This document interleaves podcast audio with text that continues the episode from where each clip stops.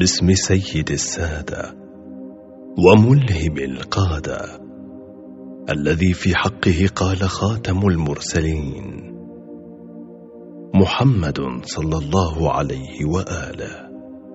حسين مني وأنا من حسين.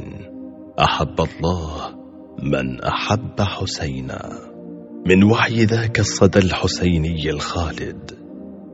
نسمو بذكر سيد أبات الضيم الحسين عليه السلام. فتقدم لكم شبكة المنير محاضرة الليلة الثالثة. بعنوان مبدأ المواطنة في النظام الإسلامي. لسماحة العلامة السيد منير الخباز حفظه الله لعام 1436 للهجرة. صلى الله وسلم عليك يا رسول الله وعلى أهل بيتك المنتجبين المعصومين يا ليتنا كنا معكم فنفوز فوزا عظيما. أعوذ بالله من الشيطان الغوي الرجيم. بسم الله الرحمن الرحيم. أذن للذين يقاتلون بأنهم ظلموا وأن الله على نصرهم لقدير. الذين أخرجوا من ديارهم بغير حق. الذين أخرجوا من ديارهم بغير حق إلا أن يقولوا ربنا الله. آمنا بالله صدق الله العلي العظيم. انطلاقا من الآية المباركة نتحدث عن مبدأ المواطنة في النظام الإسلامي. المواطنة كما ذكر هوبز باوم في كتابه عصر الإمبراطورية مفهوم لم يدخل البلدان الأوروبية إلا في القرن التاسع عشر إلى سنة 1914 استقر مبدأ المواطنة في البلدان الأوروبية. وكان المنظرون للسياسة قد طرحوا مبدأ المواطنة مقابل مبدأ القومية. إما القومية على أساس اللغة أو القومية على أساس العرق أو القومية على أساس الدين. فرأوا أن القومية تتضمن تمييزا فعوضوا مبدأ القومية بمبدأ المواطنة. المواطنة كمصطلح قانوني ماذا يعني؟ يذكر السيد ياسين في كتابه الديمقراطية في زمن العولمة المواطنة في زمن العولمة. ويذكر الدكتور بشير نافع في مقاله الديمقراطية في البلدان العربية يتحدث عن مبدأ المواطنة. المواطنة هي علاقة بين الدولة وبين الفرد. وهذه العلاقة تتضمن أمرين. الامر الأول المساواة. المواطنة تعني المساواة. كل مواطن هو عضو كامل في الدولة فيتساوى مع غيره من أبناء الوطن في الامتيازات والحقوق.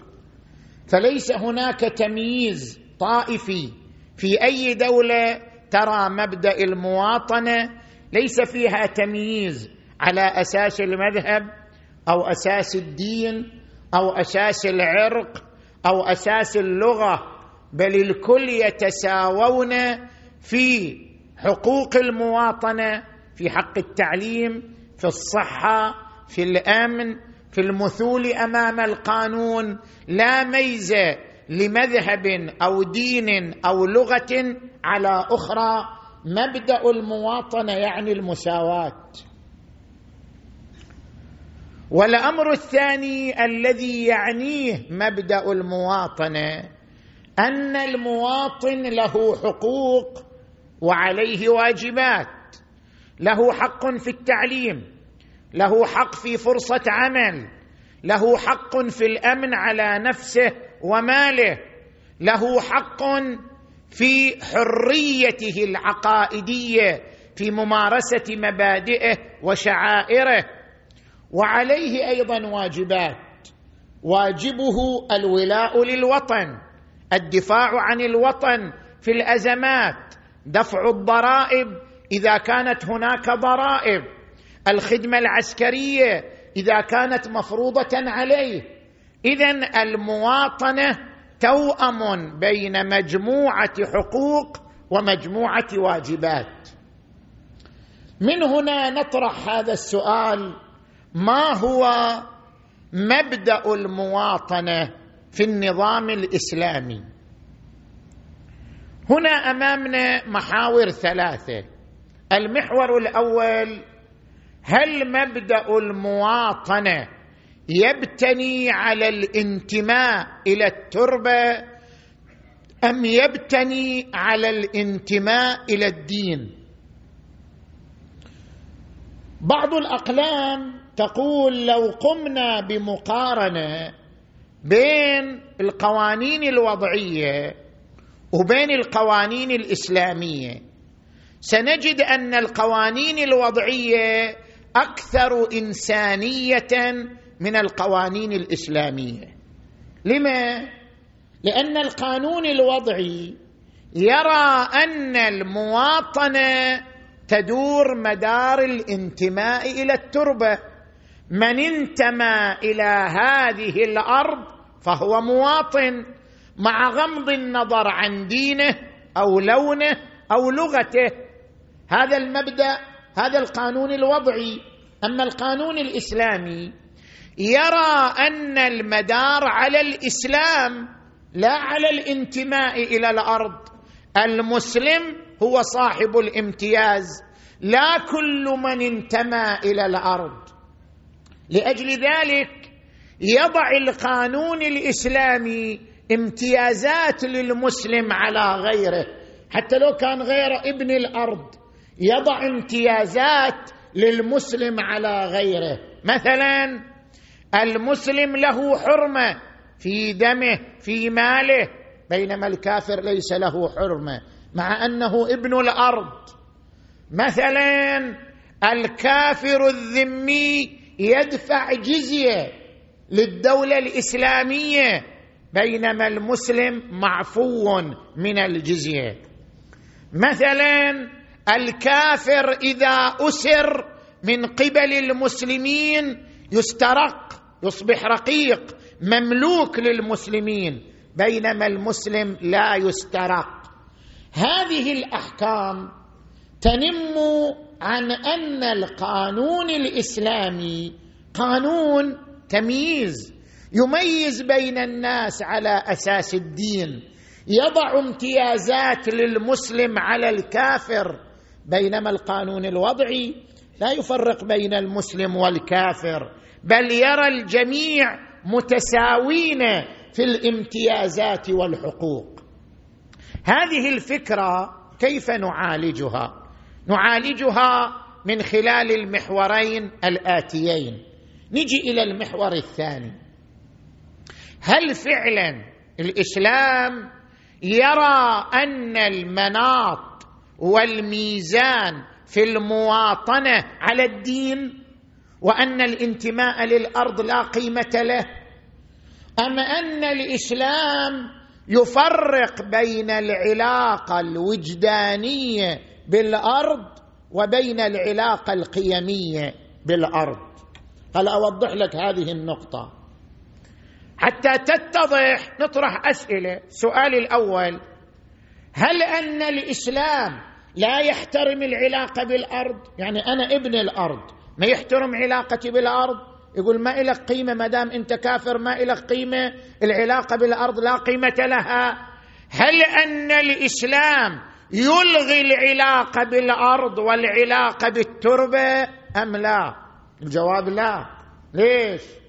يظهر من النصوص القرآنية أن الإسلام يحترم العلاقه بالأرض ويرى أن إخراج الإنسان من أرضه ظلم لأن له حقا في أرضه. لاحظوا الآيات القرآنية. أذن للذين يقاتلون بأنهم ظلموا. وأن الله على نصرهم لقدير. الذين أخرجوا من ديارهم بغير حق. ده الإنسان يخرج من دياره بغير حق هذا ظلم هذا اعتداء. يقول في آية أخرى لا ينهاكم الله عن الذين لم يقاتلوكم في الدين ولم يخرجوكم من دياركم. إذا أنت جارك كافر كلاكما ابن الأرض ما دام جارك لا يخرجك من دارك اذا لك أن تقيم معه علاقة صداقة وعلاقة معزة. لا ينهاكم الله عن الذين لم يقاتلوكم في الدين ولم يخرجوكم من دياركم أن تبروهم وتقسطوا إليهم. إن الله يحب المقسطين. إنما ينهاكم الله عن الذين قاتلوكم في الدين وأخرجوكم من دياركم وظاهروا على إخراجكم أن تولوهم ومن يتولهم فأولئك هم الظالمون. اذا العلاقة بالأرض لها قيمة لأن الإسلام يلغي العلاقة بالأرض. زين. السؤال الثاني هل أن العلاقة بالأرض أنا صاحب أرض هل أن العلاقة بالارض كافية في المواطنة أم تحتاج المواطنة إلى عنصر آخر بنظر النظام الإسلامي؟ يقول لا تحتاج لعنصر آخر. شنو العنصر الآخر؟ قال أشرح لك الموضوع. هناك العلاقة بالأرض على نوعين علاقة وجدانية وعلاقة قيمية. العلاقة الوجدانية هي أن الإنسان بطبعه يحن إلى الأرض التي عاش عليها. وهذا مو خاص بالأرض. عندما نرجع نحلل المسألة تحليل نفسي يعني عندما نغور في عمق علم النفس ونريد نحلل هذا الحنين الحنين ما يختص بالأرض. كل ما هو أول يحن إليه الإنسان. أول صوت سمعه وهو صغير يحن إليه. أول صورة رآها وهو صغير يحن إليها. أول تربة عاش عليها يحن إليها. بلاد بها نيطت علي تمائمي وأول أرض مس جلدي ترابها. الإنسان بطبعه يحن إلى الأول ولذلك يحن إلى جدته التي كانت تضمه. يحن إلى القصص والسوالف التي كان يسمعها وهو صغير. كل ما هو أول يحن إليه ولا يختص هذا الحنين بالتربة. فالحنين إلى الأرض وإلى التربة التي يعيش عليها حنين وجداني يحترمه الإسلام يقيمه الإسلام. وعندنا عدة أحاديث تتحدث عن هذه العلاقة الوجدانية ورد عن النبي محمد.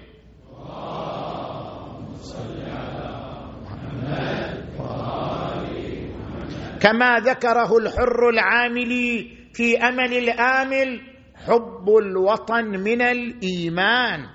وورد عن النبي صلى الله عليه وآله من كرم المرء حبه لما مضى من زمانه وحنينه إلى أوطانه.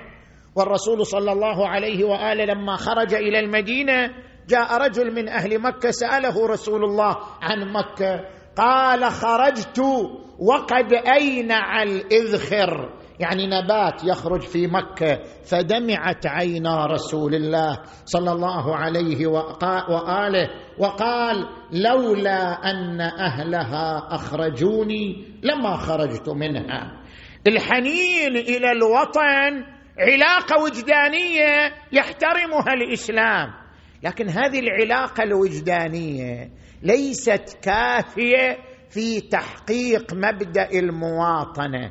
مبدأ المواطنة يحتاج إلى علاقة قيمية ولا يكفي العلاقة الوجدانية. شنو العلاقة القيمية؟ هي علاقة الإسهام والبناء. هل أنت عضو منتج أو أنت عضو مشلول؟ والله أنا ابن التربة أنت ابن الأرض لكن أنت تقضي على الأرض. شو فايده منك أنت؟ والله أنا ابن الأرض أنت ابن الأرض لكن أنت تخرب البيئة. تقضي على الأرض تدمر الأرض. مجرد أنك ابن الأرض لا يكفي في مبدأ المواطنة. مبدأ المواطنة في النظام الإسلامي أن تكون عضوا منتجا مساهما في بناء الأرض مساهما في تشييد الحضارة. ولا يكفي أنك ابن الأرض. وإلا يصير مبدأ المواطنة مبدأ تمييزي. مثل مثل مبدأ القومية. وهذا ما ذكره هوبز باؤون في كتابه عصر الإمبراطورية. قال المواطنة مثل القومية كلاهما تمييز. القومية تميز بين العربي وغيره بين اليهود وغيره. أيضا المواطنة تميز بين ابن الأرض وغيره.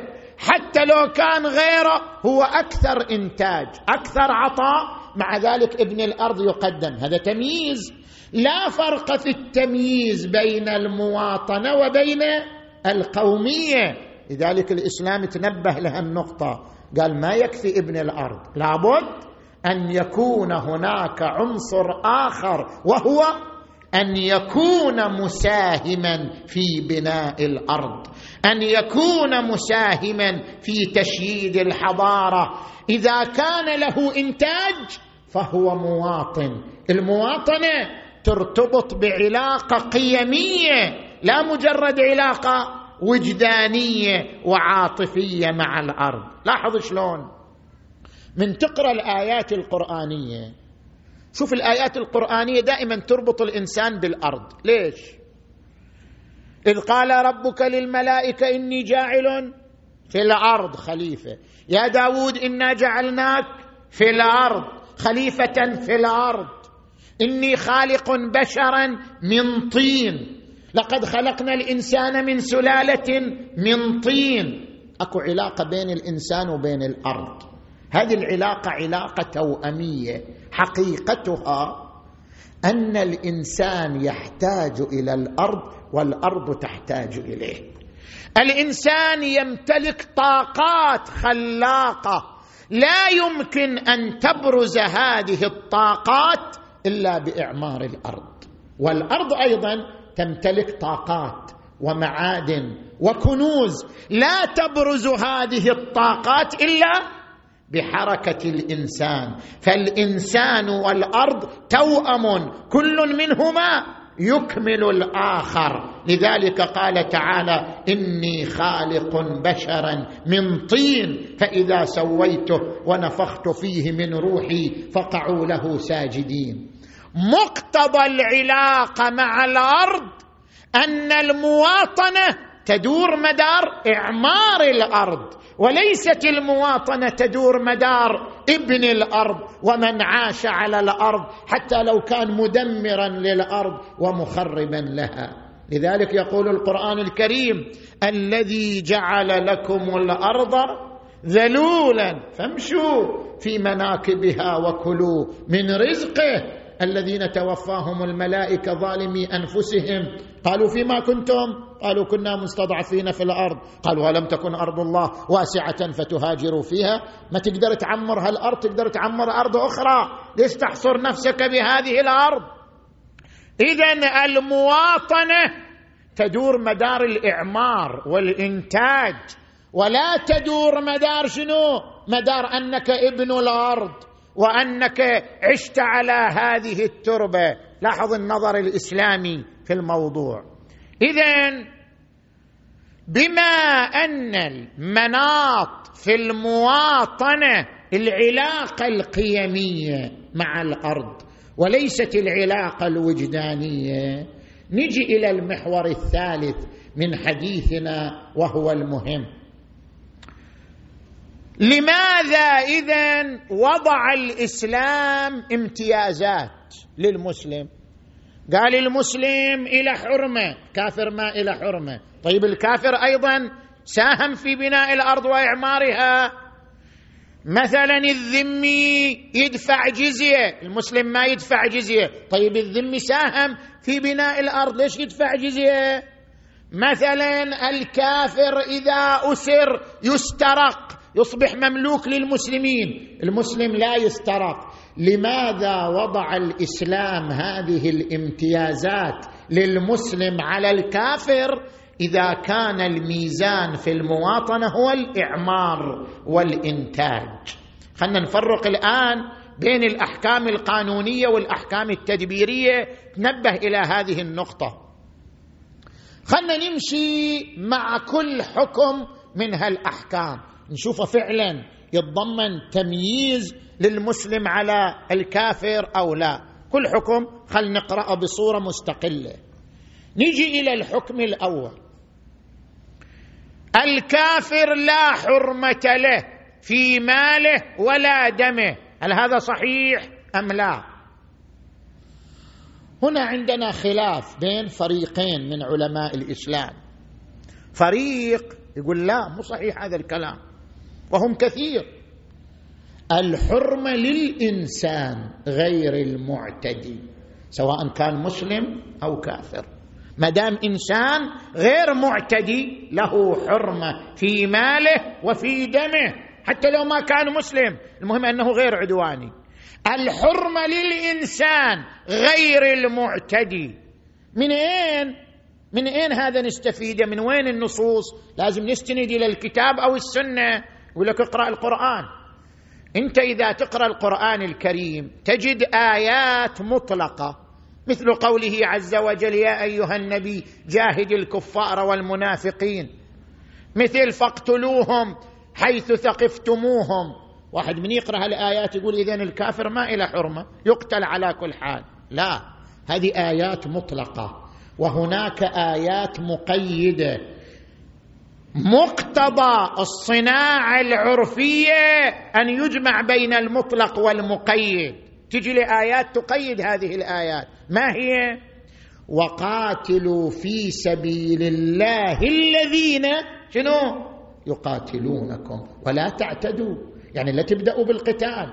مو لأن الآخر كافر يحق لك قتاله. لا لا ابدا. وقاتلوا في سبيل الله الذين يقاتلونكم. ولا تعتدوا إن الله لا يحب المعتدين. وقال في آية أخرى أذن للذين يقاتلون. أول يعتدى عليكم؟ إذا اعتدي عليكم من حقكم أن تدافعوا.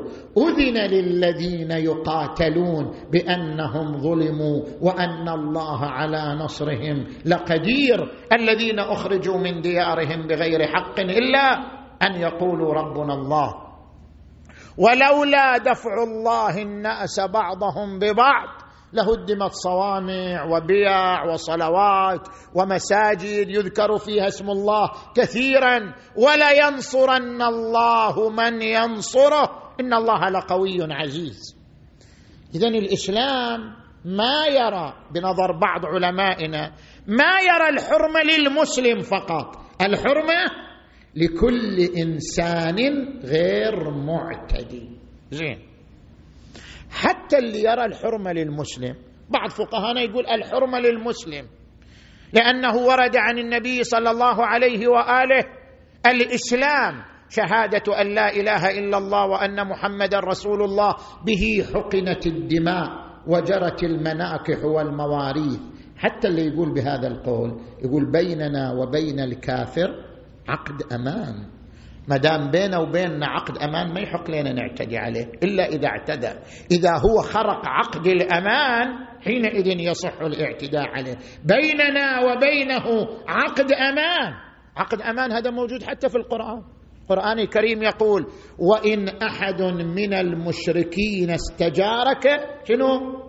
فأجره. واحد اجار استجارك. قال له أعطيني الأمان. هو في الحرب. أثناء القتال.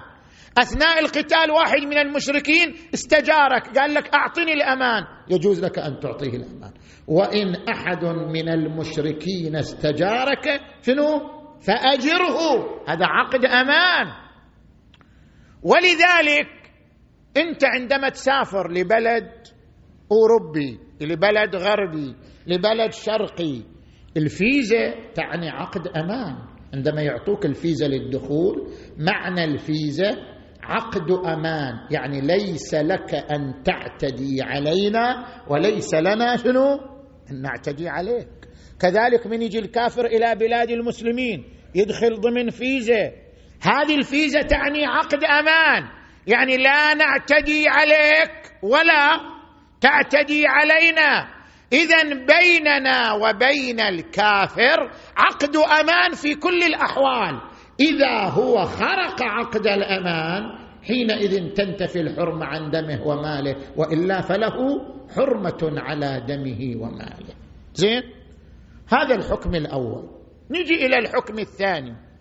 ألا وهو مسألة الجزية. مسألة الجزية ربما واحد ياخذها بحساسية يقول والله هذا تمييز. إيش معنى يعني؟ كلاهما مواطن. المسلم مواطن ما يدفع جزية. الذمي مواطن يدفع جزية. ليش؟ هذا تمييز. نقول له لا. المطالبة بالجزية ليست تمييز. ليش؟ هل أشرح لك الموضوع؟ دقيق الموضوع. إذا تقارن بين الدولة الدينية والدولة الوضعية شنو الفرق بين الدولتين؟ الدولة الوضعية ما تمتلك فلسفة إلا فلسفة اقتصادية. الدول الوضعية الآن ما يهمها أنت مؤمن بالله مو مؤمن بالله ما له شغل. فلسفة الدولة الوضعية قائمة على شنو؟ العلاقة الاقتصادية. فلسفة الدولة الوضعية مبنية على أن هناك علاقة بين الإنسان وبين الثروة بين الإنسان وبين الإنتاج. على أساس هذه العلاقة تتحدد أطر الدولة الوضعية. بعد مؤمن بالله مو مؤمن بالله ما إلى دخل الموضوع. بينما الدولة الدينية لا عندها فلسفة أخرى. فلسفة الدولة الدينية قائمة على المزج. المزج بين من شنو؟ بين عالم الغيب وعالم المادة. الدولة الدينية تؤمن بأن هناك عالمين. عالم مادة هو الذي نعيش فيه وعالم الغيب. لذلك فلسفة الدولة الدينية قائمة على الربط بين عالم الغيب وعالم المادة. لا ينفكان. بما أن الدولة الدينية قائمة على الربط بين عالم الغيب وعالم المادة كما يظهر من القرآن الكريم. ألف لام ميم ذلك الكتاب لا ريب فيه هدى للمتقين. الذين شنو؟ يؤمنون بالغيب. يخشون ربهم بالغيب. عالم الغيب والشهادة. هناك غيب هناك شهادة. فالربط بين الغيب والشهادة. يأثر على الدولة الدينية بكل تفاصيلها. العمران يبتني على العلاقة بين عالم الغيب والماده الفن يبتني على عالم على العلاقة بين عالم الغيب والماده حركة الحضارة تبتني على الربط. يعني أنت من تقرأ الدولة الإسلامية. شوف مثلا راجع الدولة أيام النبي أيام الإمام علي. شوف الدولة الإسلامية أيام النبي صلى الله عليه وآله وأيام الإمام علي حضارة قائمة على الربط بين عالم الغيب وعالم المادة. لا عمران لا فن لا إنتاج لا أي خطوة إلا وهي قائمة على الربط بين غيب ومادة. بما أن الدولة الدينية قائمة على هذه الفلسفة اذا يقول الدولة الدينية أي إنسان إما يؤمن بالغيب أو لا. إذا ما يؤمن بالغيب أصلا يعني ملحد ما يؤمن بشيء. إذا ما يؤمن بالغيب ليس مواطنا في الدولة الإسلامية. يبقى في بلده؟ فإما أن يكون بيننا وبينه معاهدة أو يكون بيننا وبينهم حرب. إما حرب أو معاهدة. هذا الذي لا يؤمن بالغيب أصلا ليس شريكا في الدولة الدينية. هذا مو تمييز لأن هو ما يقدر يتناغم مع الدولة الدينية. هذا مو مسألة تمييز هو ما يقدر يتناغم هو ما يقدر يتفاعل مع الدولة الدينية. الإنسان الذي لا يؤمن بالغيب هو عاجز أن يتفاعل مع الدولة الدينية لأنها دولة تربط عالم الغيب بعالم المادة فهو لأجل عجزه ما يعتبر الإسلام مواطن. يقول له أنت أبقى في بلدك وبيننا وبينك إما معاهدة أو حرب. أما الذي يؤمن بالغيب مسيحي يهودي مجوسي ترى حتى المجوس هم من أهل الكتاب. لهم كتاب لهم نبي.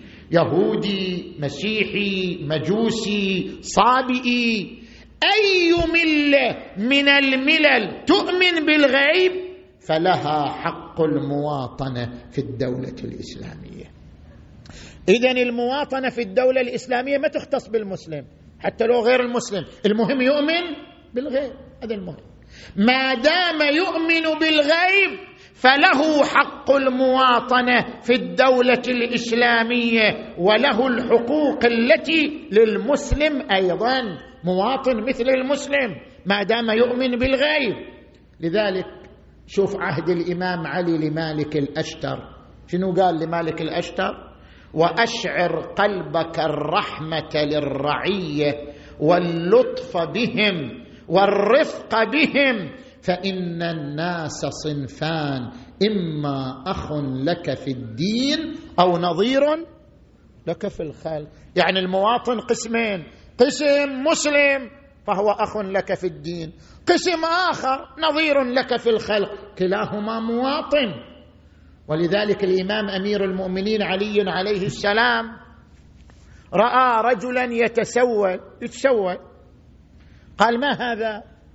قالوا هذا نصراني كبر سنه وعجز عن العمل. فصار يتسول حتى يوفر لقمة العيش. قال ويحكم. استخدمتموه حتى إذا كبر تركتموه يتكفف الناس. أعطوه من بيت مال المسلمين. ونصراني إلى راتب من بيت المال مثل ما المسلم إلى راتب من بيت المال. اذا المواطنة في الدولة الإسلامية لا تفرق بين المسلم وغير المسلم. المهم أن يكون مؤمنا بالغيب. حتى يكون قادر على التفاعل مع الدولة الدينية وعلى التناغم مع أنظمة الدولة الدينية. زين. هذا الذمي اللي يعيش ضمن الدولة نقول له أنت مواطن لكن تدفع جزية. ليش يدفع الجزية؟ الجزية مو بدون مقابل. مقابل. يدفع الجزية مقابل حمايته وتوفير الحقوق له وإعفائه عن القتال. نقول له مقابل أن نحميك ونوفر لك حقوق المواطنة كلها ونعفيك عن القتال أيضا. تدري شنو يعني نعفيك عن القتال؟ يعني إذا يصير قتال بين الدولة الإسلامية وغيرها المسيحي معفو ما يقاتل المسيحي المسلم هو اللي يقاتل. فالمسيحي معفو عن القتال ما يقاتل. القتال فقط على المسلمين. هم الذين يقاتلون دفاعا عن الدولة الإسلامية. المسيحي ما يقاتل معفو عن القتال. طيب أنت قاعد تريحه من الخدمة العسكرية؟ ما قاعد تفرض عليه خدمة عسكرية.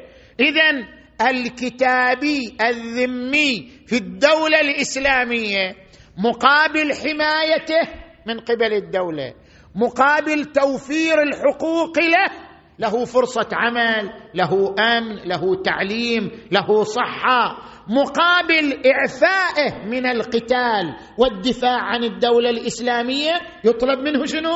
ضريبة. هذه الضريبة تسمى جزية. فالجزية ليس فيها تمييز. لماذا ليس فيها تمييز؟ لأنها ضريبة مقابل توفير الحقوق الكاملة لهذا الذمي. حقوق كلها كاملة. طيب ليش ما تفرضوا جزية على المسلم؟ إحنا نفرض على المسلم أعظم. ترى اثنينهم يدفعوا ضريبة. المسلم شنو يدفع؟ يدفع زكاة. والمسيحي معفو من الزكاة. فصار شنو الفرق بين المسلم وبين المسيحي؟ ما في فرق. المسلم عليه ضريبة وهي الزكاة. والمسيحي عليه ضريبة وهي الجزية. وربما تكون الجزية أقل من الزكاة. ويل ديوراند في كتاب قصة الحضارة يقول الجزية أقل قدرا من الزكاة التي تفرض على المسلمين. والجزية بأمر الإمام يعني الحاكم على الدولة ربما يعفو من الجزية بينما الزكاة ما يعفى عنها. ربما تؤخذ الجزية كل سنتين بينما الزكاة كل سنة. اذا الجزية ليست تمييز للمسلم على الكافر لأن المسلم يطالب بما هو أعظم من الجزية يطالب بزكاة متقررة سنويا. والمسيحي معفو عن ذلك الذمي معفو عن ذلك. فكيف تكون الجزية تمييز للمسلم على الكافر؟ زين. إذا المسيحي أظهر المنكرات. يعني أظهر شرب الخمر أكل لحم الخنزير بنى الكنائس بنى دور العبادة التي تخصه. هل هذا ينقض عقد الذمة بين الدولة الإسلامية وبين؟ يذكر أنت حتى تراجع شوف حتى تستفيد في هالبحث. راجع كتاب الجهاد. السيد الخوئي قدس سره في كتاب منهاج الصالحين نفس منهاج الصالحين في كتاب اسمه كتاب الجهاد ضمن منهاج الصالحين. مفصل أحكام الجهاد أحكام الذمة أحكام الجزية أحكام الاساره أحكام الغنائم أحكام مفصلة. تقدر تكتشف منها شنو أحكام الجزية؟ هل هي تمييز أو غير تمييز؟ راجع الكتاب. راجع أيضا كتاب الجهاد للشيخ المطهري قدس سره أيضا يشرح لك حدود الجزية حدود الاسر حدود القتال. بالنتيجة الجزية على الذمي مقابل توفير الحقوق له ليست تمييزا للمسلم عليه ابدا.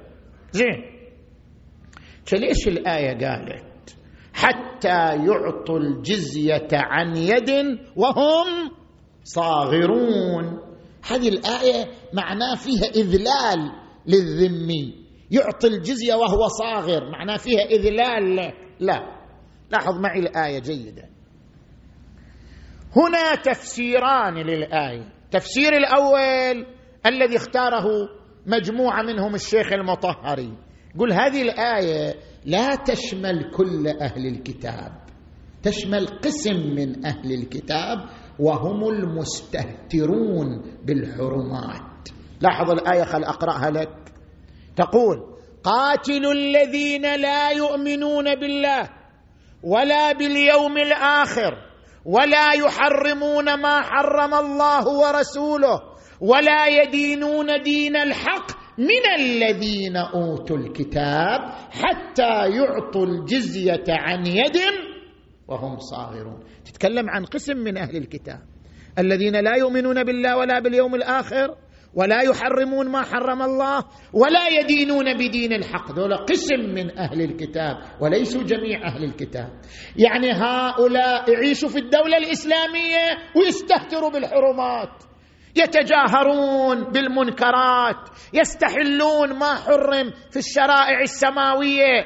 هؤلاء قسم من أهل الكتاب لأنهم مستهترون مقابل استهتارهم تطلب منهم الجزية وهم شنو؟ صاغرون. هذا مو حكم عام لكل أهل الكتاب حتى يكون تمييز للمسلم على الكافر. قسم من أهل الكتاب. والدليل على ذلك اقرأ الآيات الأخرى. عندنا آيات تمدح أهل الكتاب. كيف تجمع بين الآيات اللي تمدح أهل الكتاب وبين هذه الآية؟ مثلا قوله تعالى إن الذين آمنوا والذين هادوا يعني اليهود والنصارى والصابئين من آمن بالله واليوم الآخر فلهم أجرهم عند ربهم ولا خوف عليهم. ولا هم يحزنون. هذه الآية قاعد تمدح أهل الكتاب.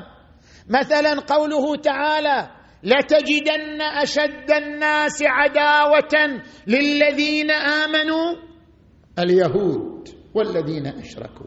ولتجدن أقربهم مودة للذين آمنوا. الذين قالوا إنا نصارى ذلك بأن منهم قسيسين ورهبان وأنهم لا يستكبرون وإذا سمعوا ما أنزل على الرسول ترى أعينهم تفيض من الدمع مما عرفوا من الحق يقولون ربنا آمنا فاكتبنا مع الشاهدين. اذا أهل الكتاب قسمين. قسم مؤمن قسم مستهتر.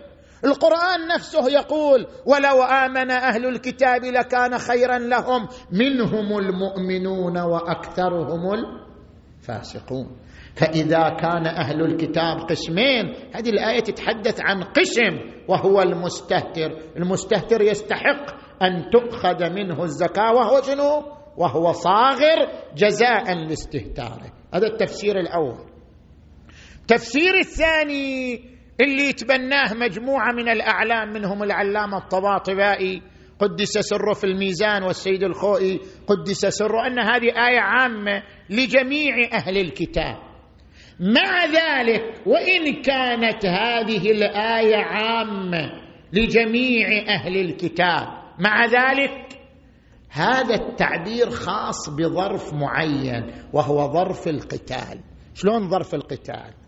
يعني عندك فرق بين اثنين. اكو واحد مسيحي يعيش وياك في الدولة.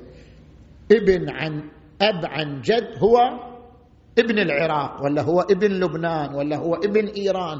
هو يعيش في الدولة من الأول.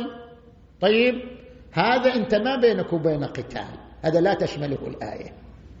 وأكو قسم من أهل الذمة نشب بين الدولة الإسلامية وبينهم شنو؟ القتال. إذا استعر القتال بين المسلمين وبين أهل الكتاب. إذا قام القتال تأتي الآية لأن الآية ناظرة لظرف القتال. قاتلوا الذين لا يؤمنون. قتال بيننا وبينهم. قاتلوا الذين لا يؤمنون بالله ولا باليوم الآخر ولا يحرمون ما حرم الله ورسوله ولا يدينون دين الحق من الذين أوتوا الكتاب حتى يعطوا الجزية عن يد وهم صاغرون. هذا الحكم خاص بظرف القتال يعني كأن المسلم يقول أقاتلكم يا أهل الكتاب. ما دمتم تقاتلونني ولا أرفع يدي عن القتال حتى تعطوا الجزية وأنتم صاغرون. يعني وأنتم خاضعون. اذا هذه الفقرة ناظرة لظرف معين وهو ظرف القتال وليست مطلقة حتى تشكل امتيازا للمسلم على شنو؟ على الكافر. زين؟ هذا الحكم الثاني. نجي إلى الحكم الثالث أتعرض إلى باختصار ألا وهو مسألة الاسترقاق استرقاق الكافر. لاحظ معي أمور تنبه إلي جيدا اولا لماذا الإسلام لم يلغي الرق من أول يوم؟ جاء الإسلام والجزيرة العربية مملوءة بالعبيد والرقيق. ليش ما ألغى الرق؟ ما كان يمكن إلغاء الرق. لماذا؟ لأن الرقيق والعبيد كانوا عجلة الاقتصاد. في الجزيرة العربية. المزارع هو العبيد. التاجر هو العبيد. الصانع هو العبيد. العرب ما كانوا يمارسوا. كانوا قاعدين لابس الغطرة والعقال وقاعد مرتاح. زين؟ الذي يمارس الزراعة والصناعة والتجارة والحمل كله الرقيق. كان كل الحمل على الرقيق. لو جاء الإسلام وألغى الرقيق لعطل الحركة الاقتصادية آنذاك. لذلك ألغى الإسلام الرق بطريقة تدريجية وليس بطريقة دفعية حفاظا على استمرار عجلة الاقتصاد. هذا اولا. ثانيا العرب قبل أن يجي الإسلام يقول لك من حق القوي أن يسترق الضعيف. أنت قوي تتمكن من أي إنسان تملكه. الإسلام ألغى هذا قال لما يصير الاسترقاق يختص بحالة واحدة فقط الأسرى.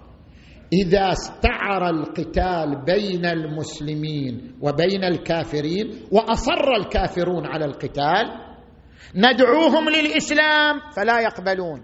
ندعوهم للمعاهدة بيننا وبينهم تصير معاهدة لا يقبلون.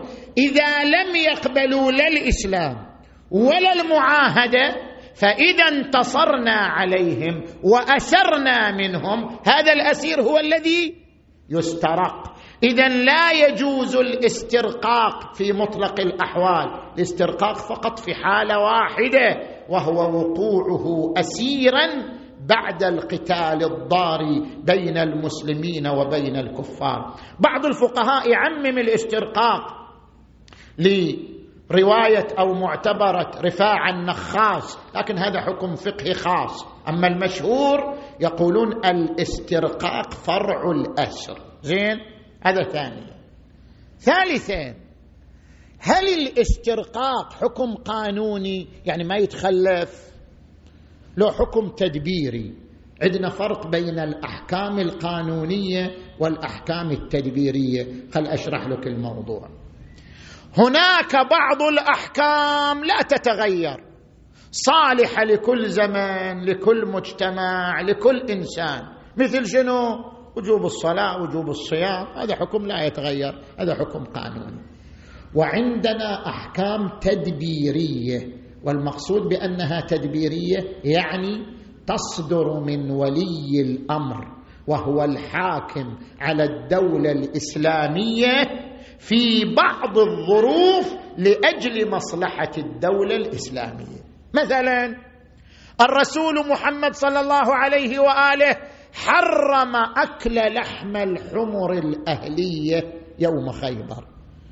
يجوز أكل لحم الخيل الحمير البغال يجوز أكل لحمها وإن كان مكروه لكن يجوز. النبي حرم أكل لحم الحمر يوم خيبر. هذا مو حكم قانوني هذا حكم تدبيري يعني خاص بظرف القتال. في ذلك الوقت هذا الحكم خاص به هذا ليس حكما عاما. مثلا الإمام علي الإمام علي لما استلم الخلافة تدري وش شاف؟ شاف الخزينة فاضية. لما استلم الخلافة الإمام علي خزينة فاضية بيت المال فاضي ما في شيء ما في ولا درهم. زين؟ فالإمام علي حتى يعالج الوضع الاقتصادي آنذاك فرض الزكاة حتى في الخيل وحتى في البراذين. ليش فرض الزكاة حتى في الخيل وفي البراذين علاجا للوضع الاقتصادي؟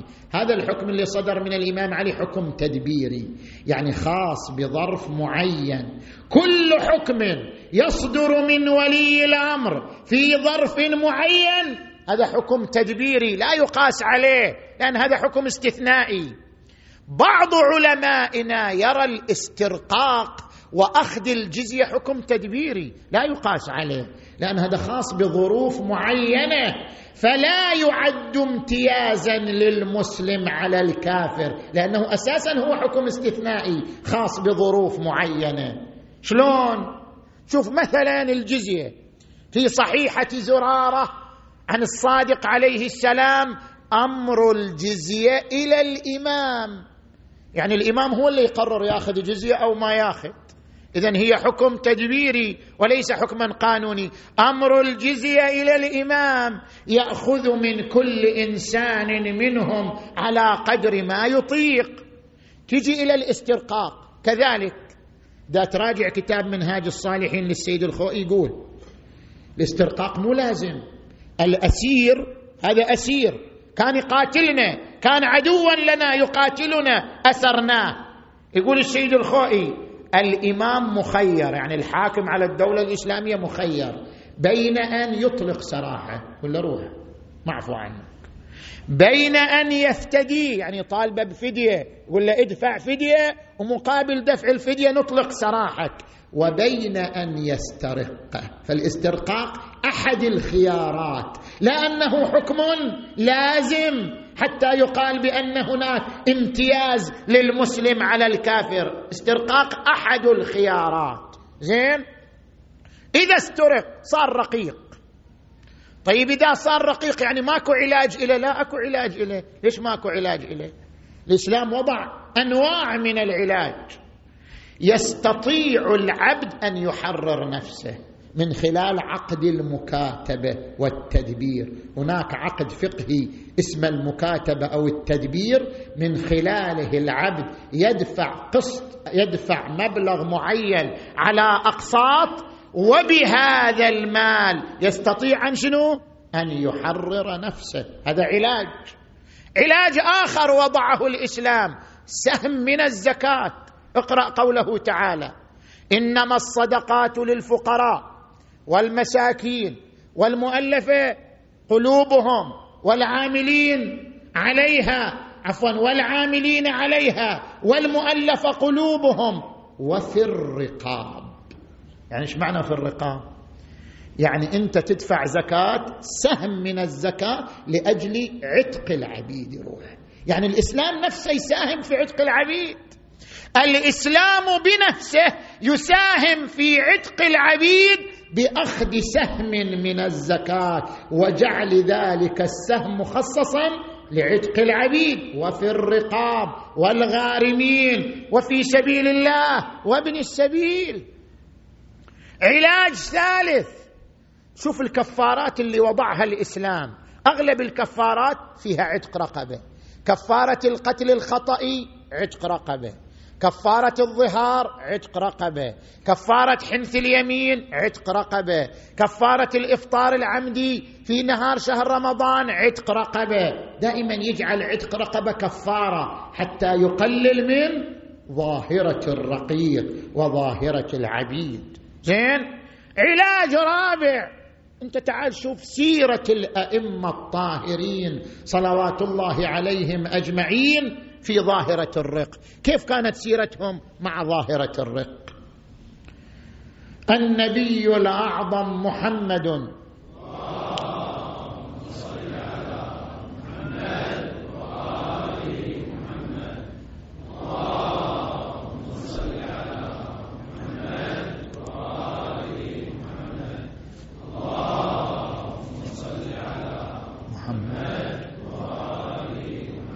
النبي أعتق صفية بنت حيي بن اخطب وهي جارية أعتقها وتزوجها. تزوج جويرية بنت الحارث وهي أمة.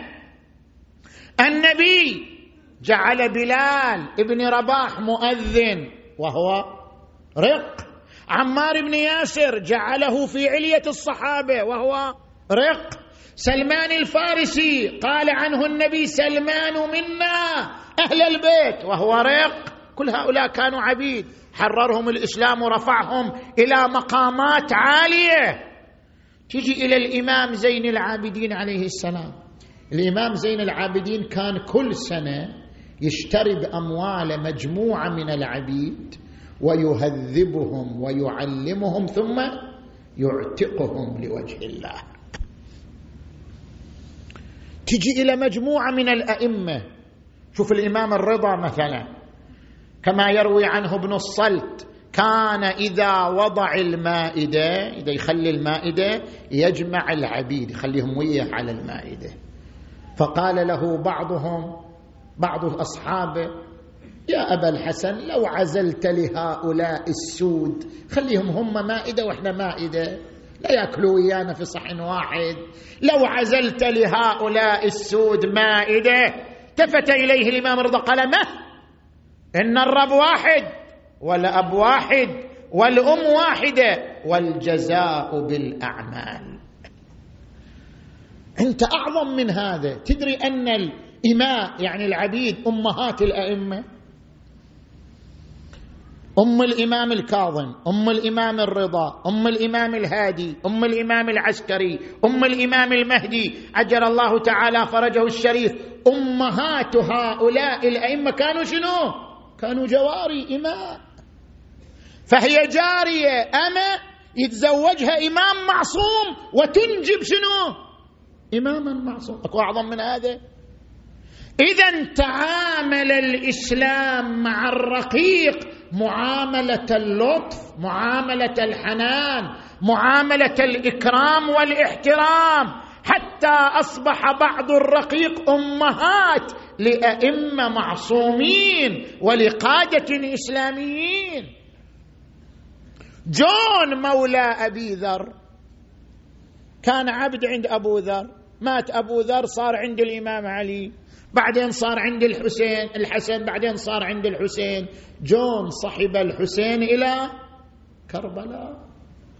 وفي كربلاء قال سيدي ائذن لي في القتال. قال يا جون أنت إنما لحقتنا طلبا للعافية. الآن المشكلة مشكلتنا إحنا أنت ما لك دخل في المشكلة؟ قال لا سيدي. أريد أن يختلط دمي بدمائكم آل البيت. تنفس علي بالجنة حتى يبيض وجهي ويطيب ريحي. فأذن له الحسين بالقتال فقتل. شوف الإكرام. جاء الحسين وضع خده على خده ومسح التراب عن وجهه وقال اللهم بيض وجهه وطيب ريحه واحشره مع محمد وآله. فكان الناس يمرون على جسده وتفوح منه رائحة المسك. هكذا تعامل الإسلام مع الرقيق. وبهذا اللطف والحنان تعامل الحسين مع كل أصحابه ما فرض عليهم القتال وإنما خيرهم منذ خروجه من مكة وهو يخير أصحابه بين القتال وبين الانسحاب. جاء رجل إلى محمد بن الحنفيه قال أدرك أخاك الحسين فقد عزم على الرحيل. أقبل محمد بن الحنفيه مذهولا. راى النياق جاهزه للنساء. قال أبا عبد الله وعدتني أن تنظر في الأمر وقد عزمت على الرحيل. قال لقد رأيت رسول الله وقد أمرني بأمر وأنا ماض فيه. إن كب عليه يقبله. قال والعقل عقيلة زينب. نظر إليها وهي واقفة. قال أخي أنت امانه من عند أبينا أمير المؤمنين. كيف نفرط فيك؟ كيف أسمح لك بالذهاب؟ وأنت امانه في أعناقنا؟ قالت أخي محمد لقد أوصتني أمي فاطمة عند وفاتها. قالت بني زينب عليك بالغريب أبي عبد الله. يدي بيد الحسين رجلي برجل الحسين. لا أفارقها. قال له ودمع العين. قال له أنا أدري قلبك من الوجد مجروح. قال له أنا أدري قلبك من الوجد مجروح. لكن عقب حجك يا خويا سافر وروح. سكن بواكي بنت أخوك. وخفف النوح والخبر لكم من طرفنا ما هو بعيد. كان انتصرنا يجيك مكتوب السلامة كان انذبحنا لازم تردها اليتامى وبيني وبينك حمرتي الدنيا على